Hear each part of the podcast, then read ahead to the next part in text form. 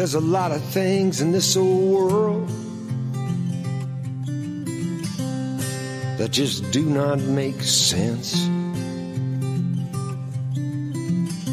Like why there's so few believers on the firing line, while so many others sit the fence. But if you want to know where the Word of God stands, and believe it wants to use your feet and hands, it's time to take your faith out of the seats and into the streets. And come along with me.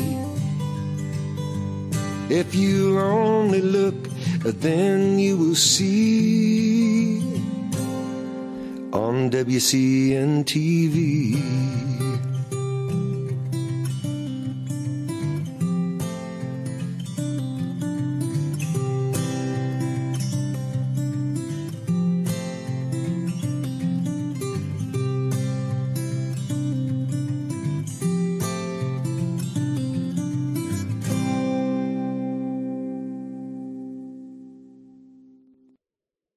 Hi, friends. Pastor Mike here. Thank you for joining me today for this episode of W C N T V. This is a very important subject we're going to be discussing with author Denise Shick. Um, I would encourage you to take the next few moments uh, as I share some opening remarks to uh, alert your friends and family who may be experiencing a loved one who has opted for the L G B T Q plus or transgender lifestyle. They won't want to miss this conversation. According to most estimates, five point six percent of Americans self-identify in one of those categories, L G B T Q plus or transgender. For Generation Z, those aged between eighteen and twenty-three, the numbers, if you believe these statistics, are rather astonishing, seventeen percent. For decades, homosexual activists have pushed the idea of born gay, but these statistics suggest that these lifestyles are being chosen. Author and my guest tonight, Denise Shick, has worked with gay and transgender identifying individuals for decades. She has a personal testimony in this, so she's not someone who cannot speak to the issues and the heartbreak, and we'll allow her to share that in a moment. We are we are going to be discussing her new book, Moving Forward in Community.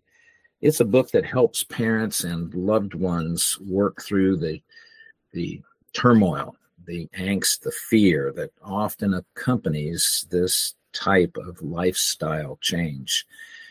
How do you move past the sense of rejection, questions, fear, anger, sense of betrayal? Well, Denise will walk you through that in this book.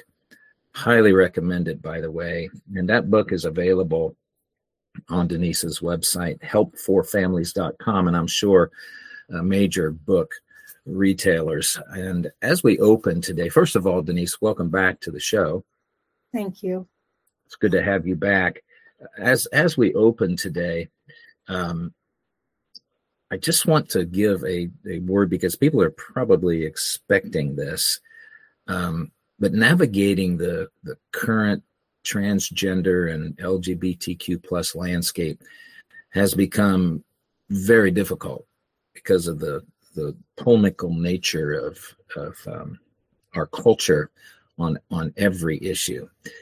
The attempt to engage in meaningful conversation is is fraught with all kinds of snares and traps that, that lead, in my opinion, to nowhere productive.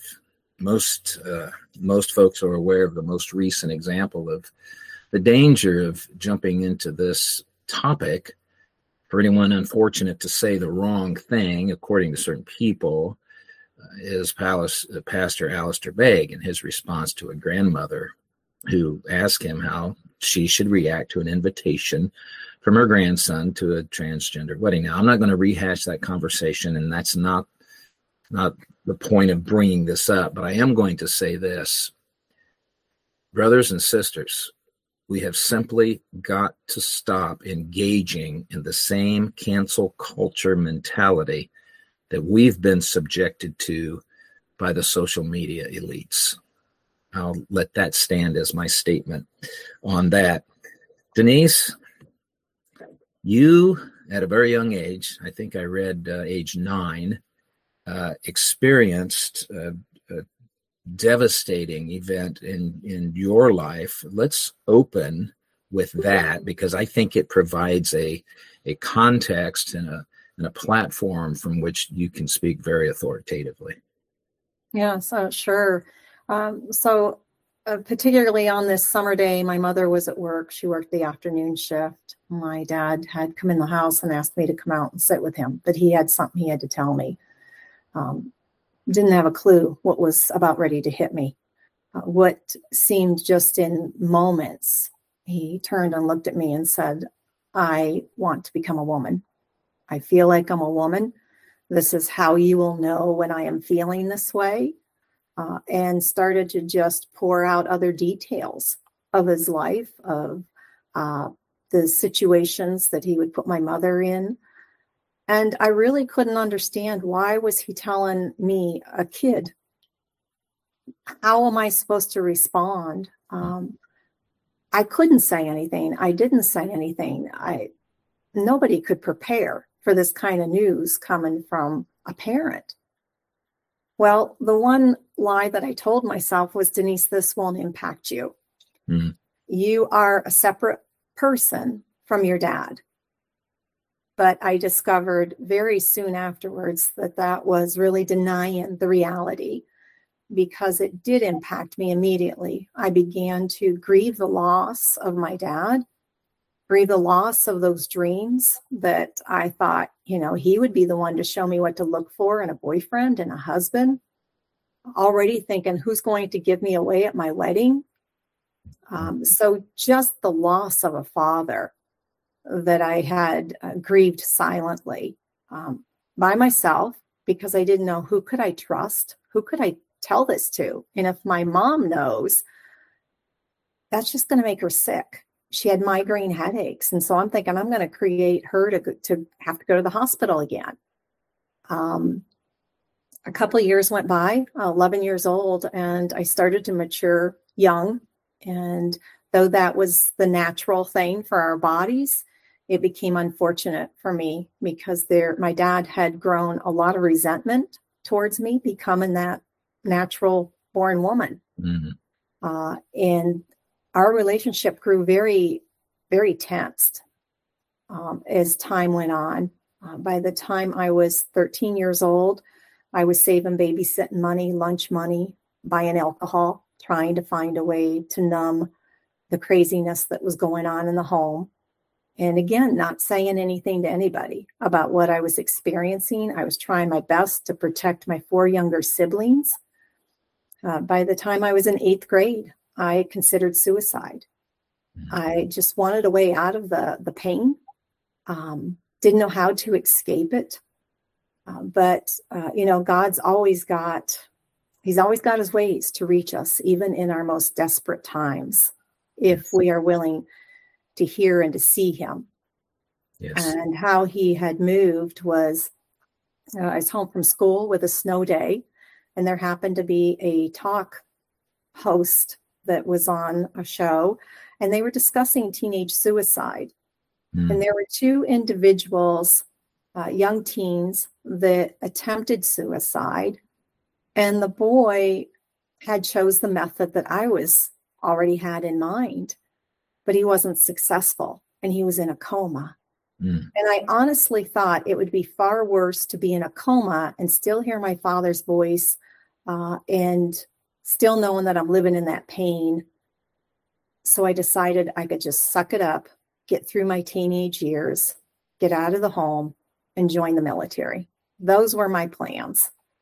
Uh, and so sucking up is, is what I did, even to the point when he was um, taking my clothing, uh, makeup. Uh, there were certain, you know, if it came to, to looking like a girl, wanting to look like a girl with makeup or maybe a pretty blouse or a dress on, I would actually take it to school and change in the bathroom stall.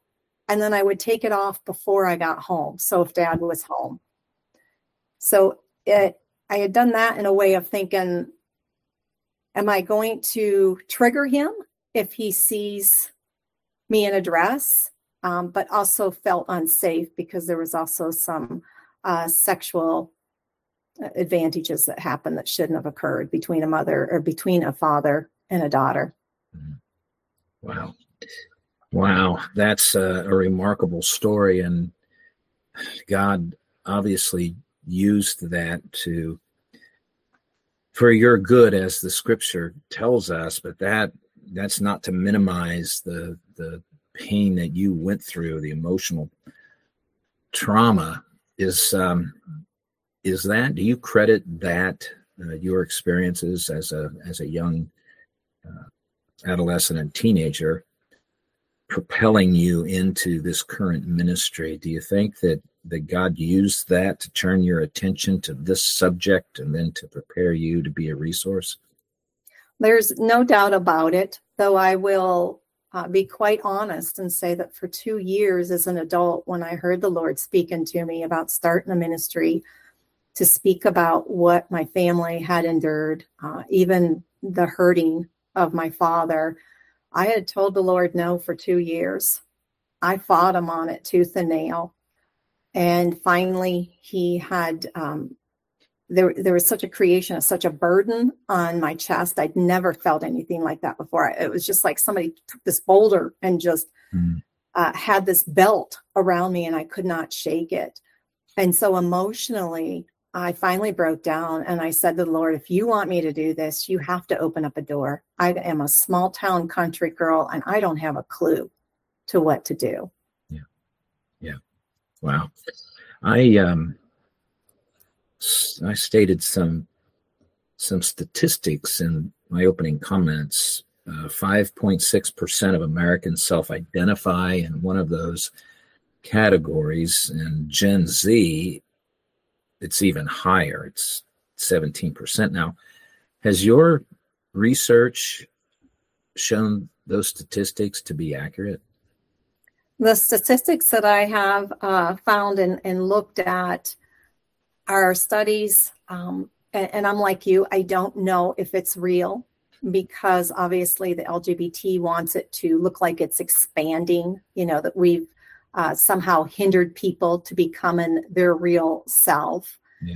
But when we look at the numbers uh, of them possibly growing and possibly being that percentage, I think if we look at in two thousand fifteen, when gay marriage became legalized, you know, when, so we have people now, young adults that were teenagers or young people when all this was happening. And we now live in a world of moral decay. Uh, but to them, it became normalized, going to a gay wedding. Nobody bats an eye. I mean, you know, there are some, but I'm just saying in general with the culture, they don't bat an eye if somebody's niece is marrying a, her partner or uh, somebody's son is getting married. And so when, with the decay that we see in society, uh, I w- would not be surprised that it has risen. I'm just not sure if I believe to the extent that the L G B T promotes. Yeah, yeah.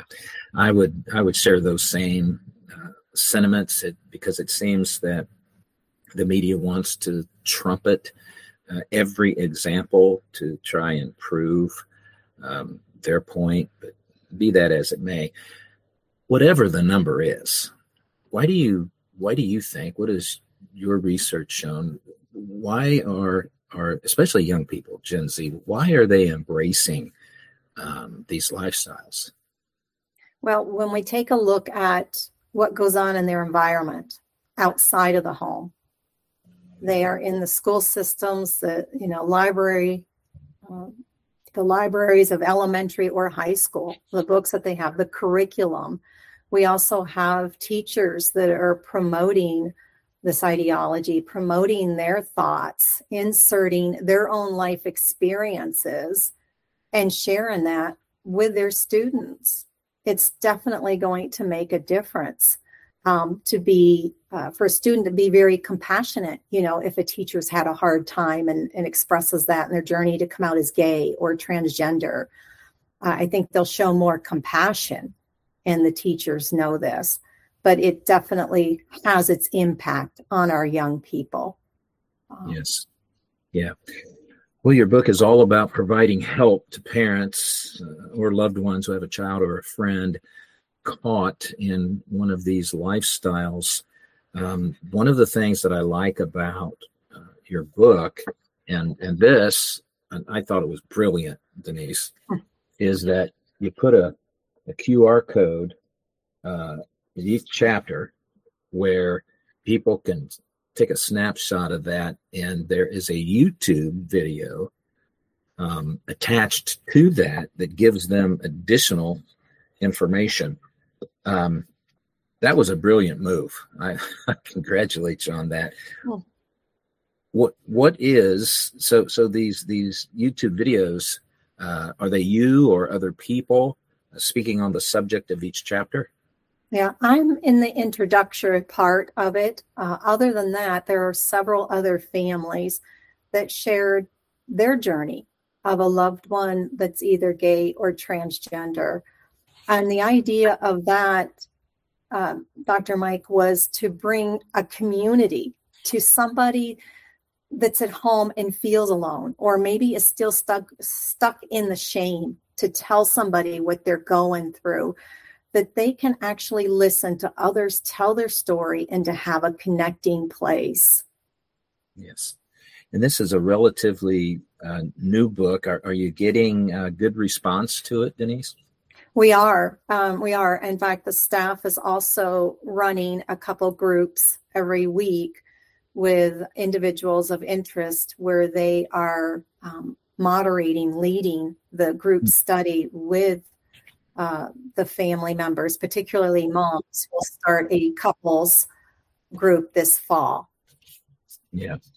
Um, the first chapter, chapter one, is called You Are Not Alone. That's a good place to start, because I imagine when parents, uh, this is just a general broad brush stroke statement, when parents uh, encounter this, uh, a son or a daughter reveals this to them, um, beyond the devastation, most probably don't even know where to look for help, do they? No, they don't. Uh, I think, you know, and sometimes they're so caught off guard. They've never seen this coming. Uh, so they're desperate to try to, to figure this out, to put those puzzle pieces together. Yeah. And that, uh, that can, that kind of um, shock or surprise can have an effect of just locking you out emotionally and freezing you at, at that place. You don't know where to turn. That's why, that's why Help for Families is such an important ministry, in this book and the, and the work that you're doing. Um, you record in that first chapter, according to twenty twenty-one um, Gallup poll. So here's, here's where this seventeen percent is coming. One in six adults in Gen Z uh, consider themselves in one of those categories. And, and again, I don't want to belabor that point, but I don't know that I believe those statistics are accurate in, in the sense that um, there are actually that many people that believe that um, based on their own experiences. I think those numbers are higher, and you mentioned this, Denise. I think those numbers are high um, because they've been propagandized, or they've been uh, peer pressure has has. has pushed them into this. Uh, how much of it do you think is is kids just being kids and experimenting for for attention, or, I hate to say it, for shock value? Do you think that's a factor? It it's a factor, but I don't think nearly as high um, for the young person that's l- looking to connect with his or her peers, that maybe doesn't have a whole lot of friends, uh, more of a loner. And to connect themselves with the L G B T, they will be celebrated Mm-hmm. They will have all the attention and affirmation that they're looking for. It's just in the wrong place. Yeah. Yeah. That's a very good point. Very good point.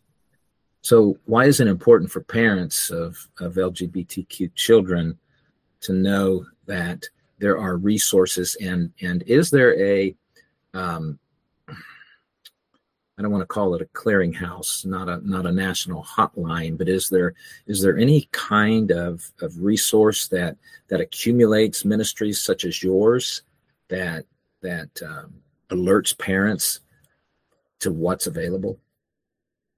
Well, there are, I'm sure there, you know, there are other ministries out there for years that have uh, worked, and uh, we have different colleagues and friends uh, as we refer and work together on projects. I know uh, the name Stephen Black had come up earlier in a conversation, and he was somebody that we worked together on projects. You come together and you have a trusted group of individuals. And when I mean trusted, you also trust where they come from biblically on these issues. Yes. And so with that, you know, there's a there's a strength um, for families. Why is it important for them to kind of come out of the closet themselves? If they're going to have healing, they need to come forward. That, you know, it, there's just, God provides so much healing with others coming alongside of them. Mm-hmm. To listen to them pour out their heart, or for the man that's in the Bible study with other men and feels so much shame, to have a place that is safe for him to talk about what he's going through as a man and as a father, where the other men can lift him up. And for women, generally, we just, we communicate, we say so many more words than a man. And when something goes wrong, so often we're more out to run to think, who do I call? Susie or Lori, or, you know, somebody to hear mm-hmm. us.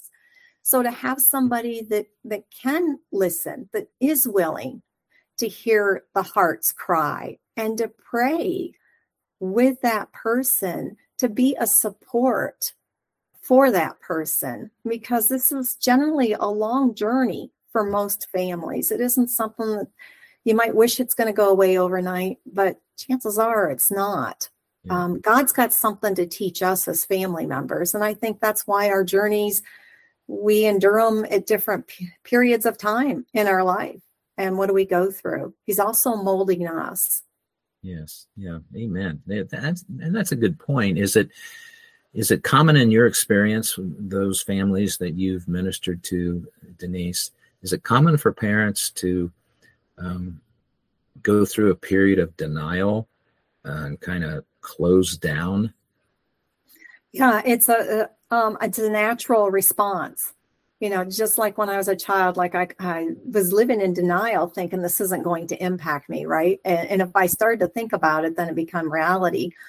And countless times I've heard from family members that have said that they have looked at the website, whether it was Help for Families or Living Stones, Uh, sometimes for two to three years before they reached out. Oh, wow. uh, and they said that I knew once I made that call, once I sent that email, it was going to make it real. Yeah. Yeah. Does that denial parents often experience, Denise, does that just involve them, them not talking to their friends or other family members about what's going on?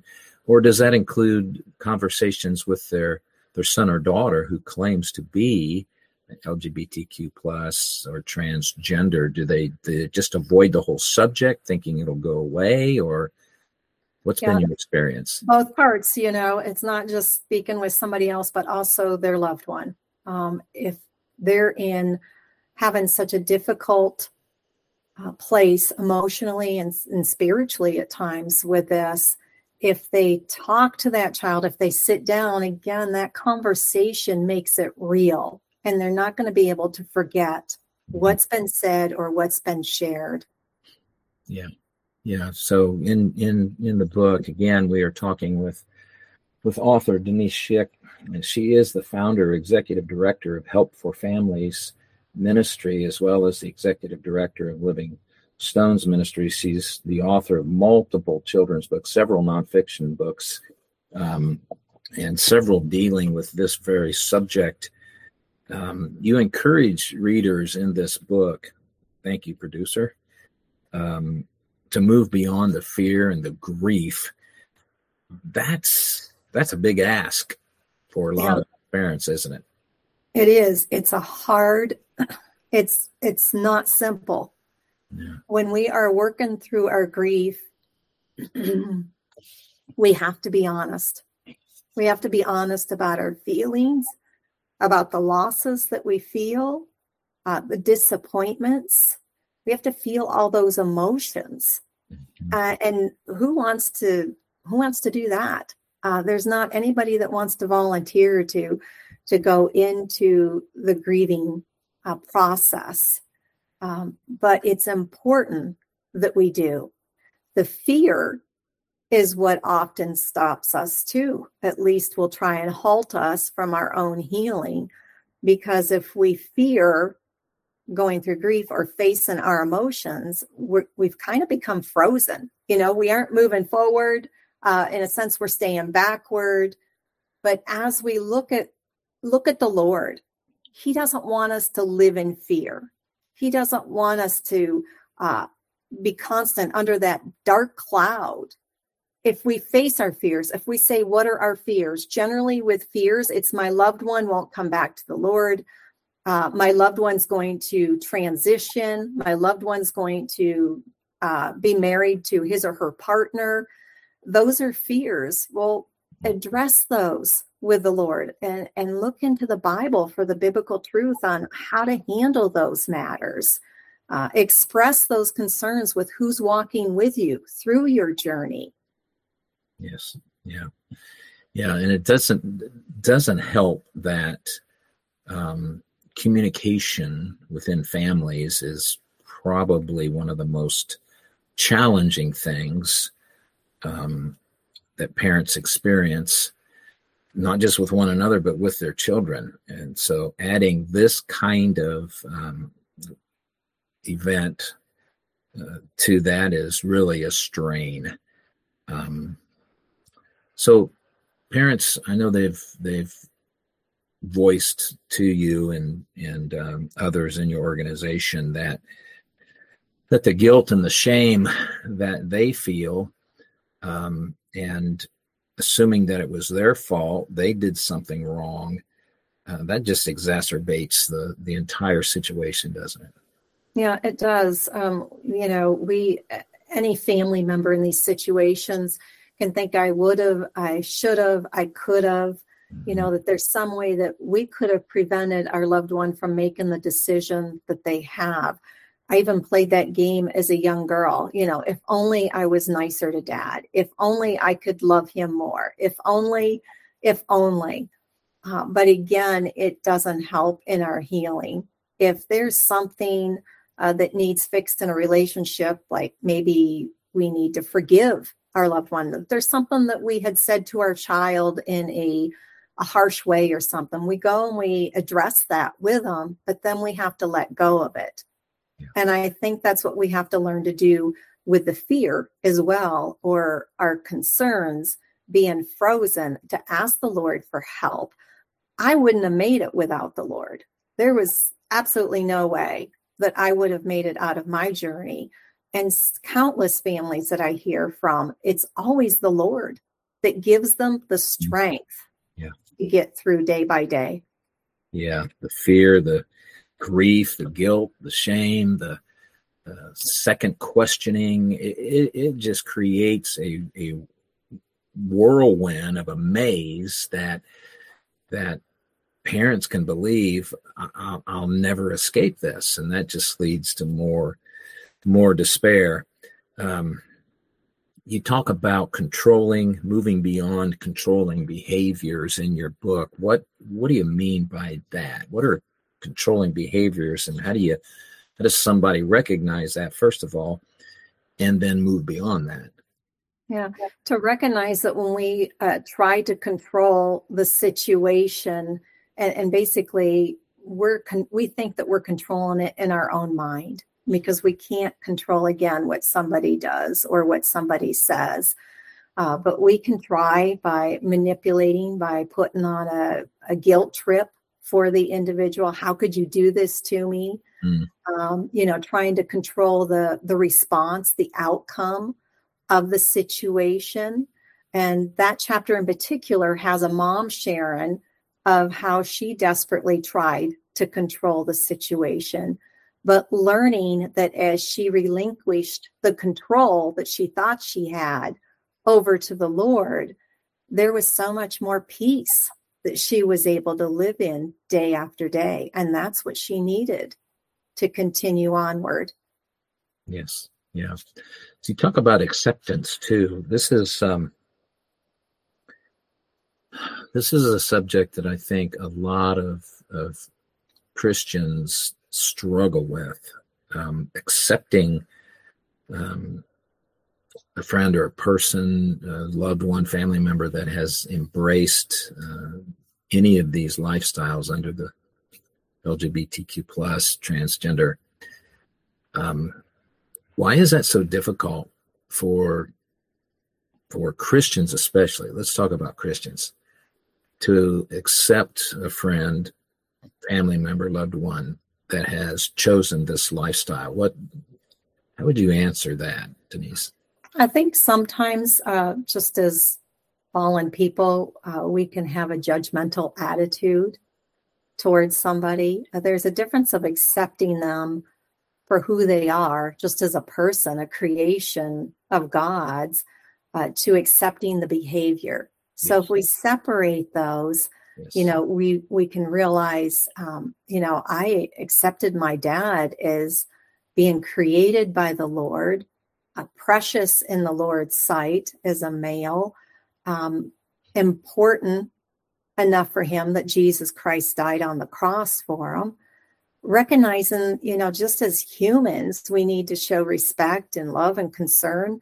I've often said that if my husband and I were driving down the road and we seen somebody that was obviously transgender, are we not going to stop and help that person as we would anybody else?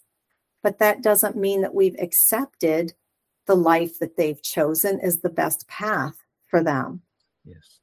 Yeah. That, yep. That's exactly the answer I was looking for, Denise, because we've got to be able as, as representatives of the Lord Jesus Christ to separate those two things, accepting, loving the person for who they are as a creation of God, but n- not accepting condoning uh, the behavior, um, the choices. And that's where we get into, um, well, we can get into the weeds, as they say, or it can get a little bit murky.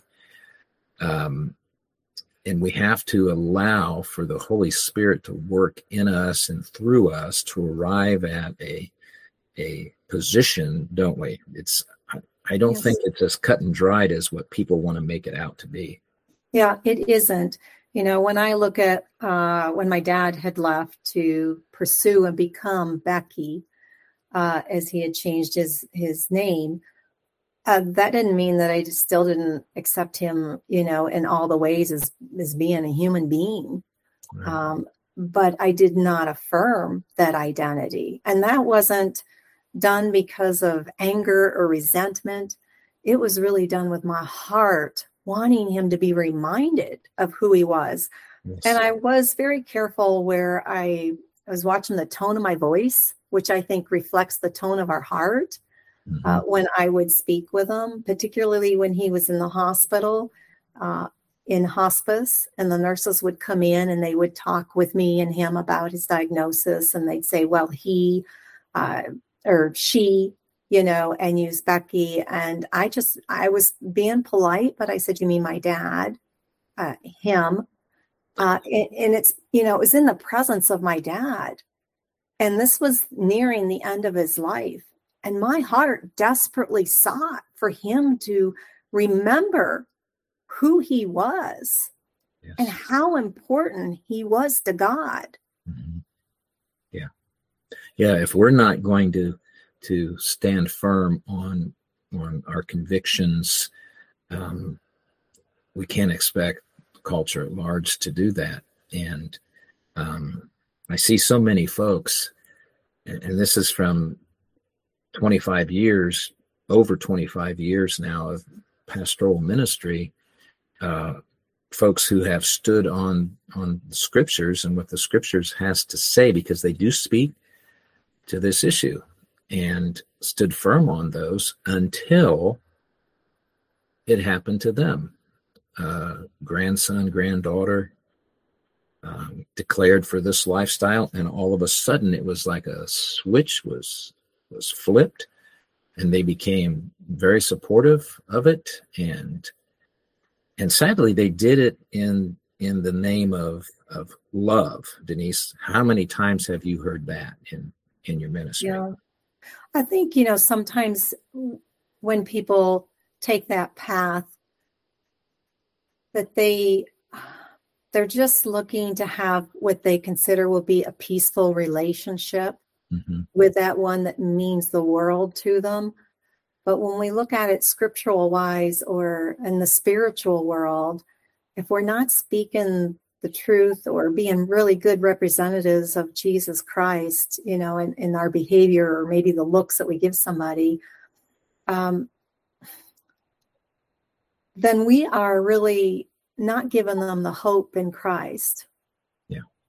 If we don't speak the truth about the power of his healing, it doesn't mean that you're cruel or some terrible family member because right. you're not embracing or Um, affirming somebody in their gay or transgender ideology thinking. Yeah, yeah. And I, so having said that, I've seen many over the years uh, flip that switch, and all of a sudden they're, they're on the opposite position. I've also seen several over the years that have stood firm on what they believe the Word of God teaches. And although they've loved their, their son or their daughter, they've made it very, very clear that they're not accepting of the behavior. They're not going to celebrate it in, in any way. And sometimes that even means um, not participating in, in certain things that that loved ones might see, oh, you're coming around, you're beginning to to affirm this and accept this. And and that's not the message that we want to give at all, but we we do want to continue in a spirit of love for these family members. Yes, uh, and for the church to also realize that the individual that might be walking into their church doors that has lived this life and is seeking Christ in an honest and authentic way, that that is an opportunity to minister to that brokenhearted that is lost just as the rest of us were at yeah. one point. Yeah. Yeah. Yep. I've been speaking with author Denise Shick. The book is, thank you, the producer, Moving Forward in Community. It is a Bible study companion for Moving Forward in Hope, a devotional for families of L G B T Q plus loved ones. Denise, we're just about at the end, and, and I wonder if you have any final advice to parents or friends of loved ones who have deliberately embraced homosexuality or the transgender identity and behavior. You know, I just would ask the listeners that if they have somebody that's struggling with this or where they are in it, that, uh, you know, I really suggest you go to the Word of God, because it brings clarity. Pray ahead of time and ask the Lord to bring you the clear answers that you're looking for. We all want quick answers. We want easy answers. Um, but that's not necessarily what we always get. Sometimes it is a challenge that the Lord's putting before you to see if you're going to trust him with all your heart and not lean on your own understanding. Uh, for family members that are going through these type of situations, I encourage them to take a look at their own hearts and to ask the Lord, what is it that you want to teach me? What is it that you want to show me, Lord? And to be open to that. I I know I would not be the same person I am today without going through what I had. Um, I don't know who I'd be, but it's a little scary. Yeah. I have a very compassionate heart, not just for family members, but understanding the struggle of those that identify as same-sex attraction or talk about their identity issues, uh, the heartbreak that they have come from. And some of that I understand because of my dad's own situation. But to look to the Lord, look to God. That's where truth, love, and grace all are. Yes, Abs- absolutely. The website is help, the number four, families dot com. help for families dot com. And you, there you go. Thank you, producer. Dot org. Thank you. Dot org. Help, number four, families dot org. I'll correct my notes there. Well, friends, that's all we've got for you today. Please visit the website help for, the number four, families dot org. If you or someone you know has a loved one that is struggling uh, with this lifestyle, there are a lot of resources there.